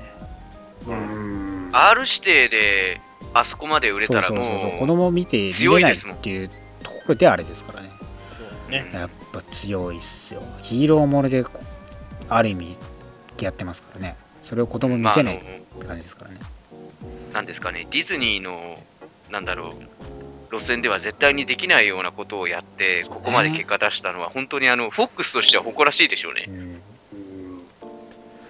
逆にディズニーはディズニーで、まあ、フォックスとしてはフォックスで住み分けてね、いい感じに住み分けてくれればね。僕はいいことはない。だねだからあの、ファンタスティック4の利権だけ返してもらえれば。あのー、なんだろう。そろそろ、ね、ファンタスティック4を返してほしいっていうよりも、ドクター・ドゥームを渡してほしいなっていう。いや、もう、もう絶対作んないでしょ？あれ、作んないでしょ？ファンタスティック4。いやいやいやいやいやいやいや。ファンタスティック4は、とりあえず、欲しい。とりあえず、また、半分権利もらおう。うん、半分。半分もらおう。ね。あのー、スーと、ベンだけもらおう。いややっぱり、待って、あの、リードがいないと、ちょっと、いや、じゃあメーカーとして出そう。それをやっぱさやったのが今回のやっぱシビル・ウォーだからね。うん。キャプテンアメリカシビル・ウォー。今回やっぱでかかったなって思うところやありますよ。まあ、MCU、スパイダーマそう。ン、デビュー、デビュー。やすべてをかっさらっていった。っぱでかかったよねあれはね。うん、もう、ラストがどんなに悲惨でも、スパイディが出てくれば、ここまで評価されるんだなって思いましたもん。えいいスパイディやったよ。うん。そううん、いや、もなんかね、前の2つとも、2つもいいんだけど、今回のスパイディはすっごいスパイディ感があってよかった。そうねだから本当に昔ながらのスパイダーマン若いスパイダーマンっていう本当に一番今までで若い確かに、その一番若いよね。ていうのがまたねそのそれがナチュラルに見える感じがまたやっぱ良かったよね自然体演じて若くしてますって感じじゃなくてやっぱはい。年齢相応の感じがやっぱ出てたっていうのもでかいよね。もう一気に人気でスターダム上がってますからね。そうですね。まあ、なんだろう、トニーに対しての緊張感とかもね、うんどうそうね。あの、本当に本物を感じられるし、で、若者じゃなくて少年ですもんね、本当に。ミスタースターっつってね。うん。ねねあの人の、でも今回の映画のために、3日間だけ高校に通ったっつってましたね。3日間だけ、あの、あの頃を取り戻すために。まあまあ、あの、彼は、あの、なんか、ミッション系の学校だったらしくて、通ったことなかったって言ってましたね。そうなんだなんかだ、なんだっけな、男子校だったっぽくて、女子が学校にいるのが新鮮だって喜んでましたあーなねる。ほどねああ、へーなるほど。高校メインでも来年のねその T トレーラーでも来てますからねスパイダーマンもどうなっていくのかだしシビル・ウォーの展開として初めて本当にヒーロー同士の大乱闘が描かれたっていうのはやっぱかなり良かったしでそうですよ。ほんまにね、あの空港のシーンだけエンドレスですごくね、もう常に流してたいぐらいの感じなんですよ。きなんだあろうれ、当初予定なんか思ったほど規模がやっぱ小さくならずに新キャラクターも自然に導入できてでまたその戦いを見せられたっていうのがねやっぱりよすごい良かったなっていうのはありますよね。見せ場ちゃんとね、一個一個作られててあんだけね、やっててね、ほんまにね、映画として、もうあの、中途半端なやつやったら、あんだけ全員評価させられるぐらい活躍できないんですよ。そうね。あれだけいたらね。だからね。うん。でも一人一人ちゃんとキャラが立ってて、ちゃんと戦いがあって、はい。新キャラクターも2人も出てきたのに、ちゃんと、うん。あのなじませてるからね本当に、ね、あん中に馴染んで出れてるわけですから、それはすごいですよね。うん、ね新キャラの、やっぱり、次につながるっていう感じもあったし、やっぱそこシビルウォーはシビルウォーで、シビルウォーの感じのまま終わったし、えうん本当本当ヒーローの映画だったらもう、まあ日本もそうだけど、戦ったら仲良くなってすごい戦い、なんか敵を倒して終わりじゃなかったのが良かったね。今までやってきたのね。あ当時だからその結局俺ら公開される前はなんかヴィランが現れてみんなで協力して終わるんでしょみたいなまあ思ってたじゃない。そう思ってた。話じゃないですか結局。ーだけどそれをやっぱルッソ監督自身も兄弟あのルッソ兄弟自身もそれを想定してその最後にでっかい巨悪が出てきてそれをみんなで協力して倒すなんていうストーリーはやらないようにしたと。いうところがあの終わり方であるしやっぱ悲しいかな。人と人っていうのはやっぱすれ違う運命にあるんだなっていうのもねありますよ。どんなに理解しててもやっぱそこには対立を生むし復讐があるしっていうね。そこら辺がやっぱテーマとしても重かったしそのヒーロー同士の戦いとやっぱ最後のトニーとスティーブバッキーとの戦いっていうのはまるっきり違った意味合いでの内戦シビル・ウォーを描いてたっていうのはね面白かったですよやっぱ、面白かったですね。うん、そのコミックとは全然やっぱ違うし。コミックで戦っている意義とは全く違うからそこはまたね比べる要素にはならないけどもね。はい。うん。かなり良かったんじゃないですか。やっぱえシビル・ウォーはずるいな。あれはずるい。単純にいろいろとずるいわ。スパイダーマンだしブラックパンサーもすっごい人気出たからねやねんブなラックパンサーがあそこまで人気出るとは思わなかった。あの爪も三段蹴りもかっこよかったんな。ね陛下も、陛下に忠誠誓う人多すぎですもん、ツイッターで。Your Highness ヨハネです。本当になんでこの Your ハイ Highness がはや、あー、そうか、流行ったといえば、ウィンターソルジャーの暗号も流行ったな。まあ、ああその速さねまあやっぱはいで人気のキャラクターっつうのは、大体、まあ、コスプレとかでもやってるキャラで大体人気キャラクターですけど、シビル王に関して言えばあれですよね。まあ、あの、ビジョンとか、ファルコン以外はこ込み込みましたからね。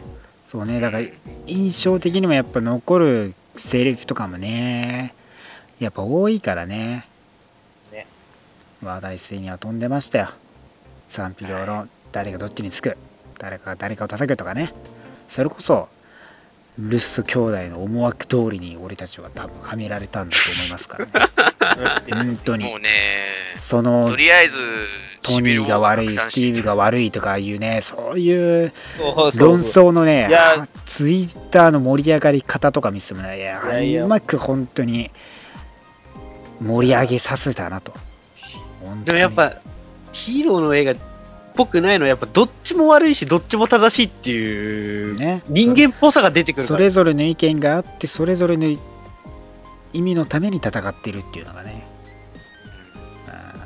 いやーあれはだから違うに正解はねそれを見越して届けたルッソのね。やっぱ今後アベンジャーズにつながっていくっていうところでもやっぱ大いに期待させるね兄弟ですわ。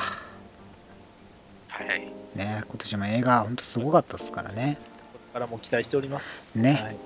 そんで年末にはねゲームのマーベル VS カプコンインフィニットもね発売あ決定されてて。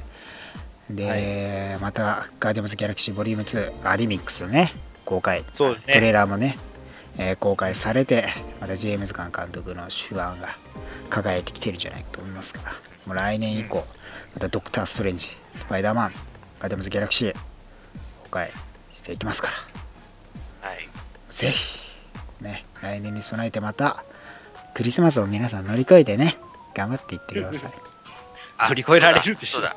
クリスマスで言ったら、まあ、あの、ちょっとね、あの、シビル・ウォーがヒットしてくれたおかげで、そのフィギュア関連がね、結構充実してくれたっていうのは嬉しいです。うん個人的には。増えたああ、フィギュアの、フィギュアの手先ルーレス君が出てきた。ね。だからね、買ってね、といろんなフィギュア 買もね。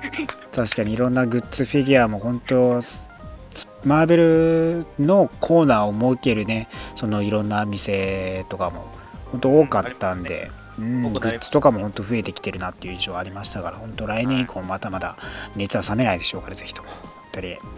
頑張って取ってってください。はい。はい。はい。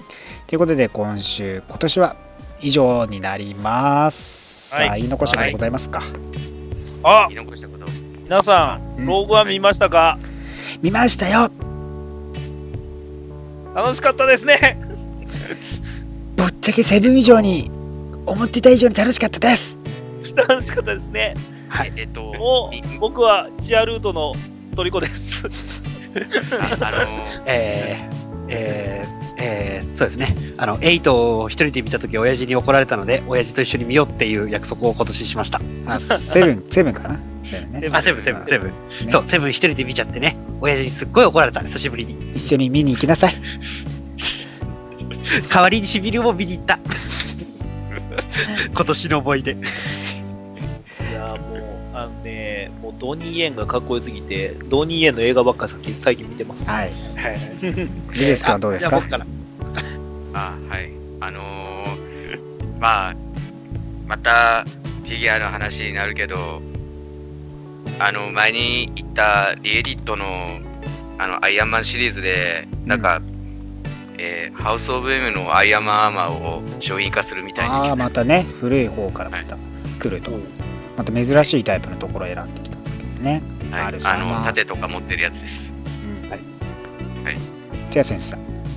えー、そうですね、今年皆さんお疲れ様でした。ということで、あの僕から一言は、あの昨日、ま、あのシビルボーのマットあげたので、よかったら見てね、ああのニコ動で、アメコミマットって調べたら出てくるよ。よろしくはい、よです。ろしくお願いします。お願いします。ということで、今年は以上になります。また来年、えー1月6日金曜日、再来週にお会いしましょう。では、またね、バイバイ。はーい。来年も、ラジオの前に、あっせんブルブル良いお年を。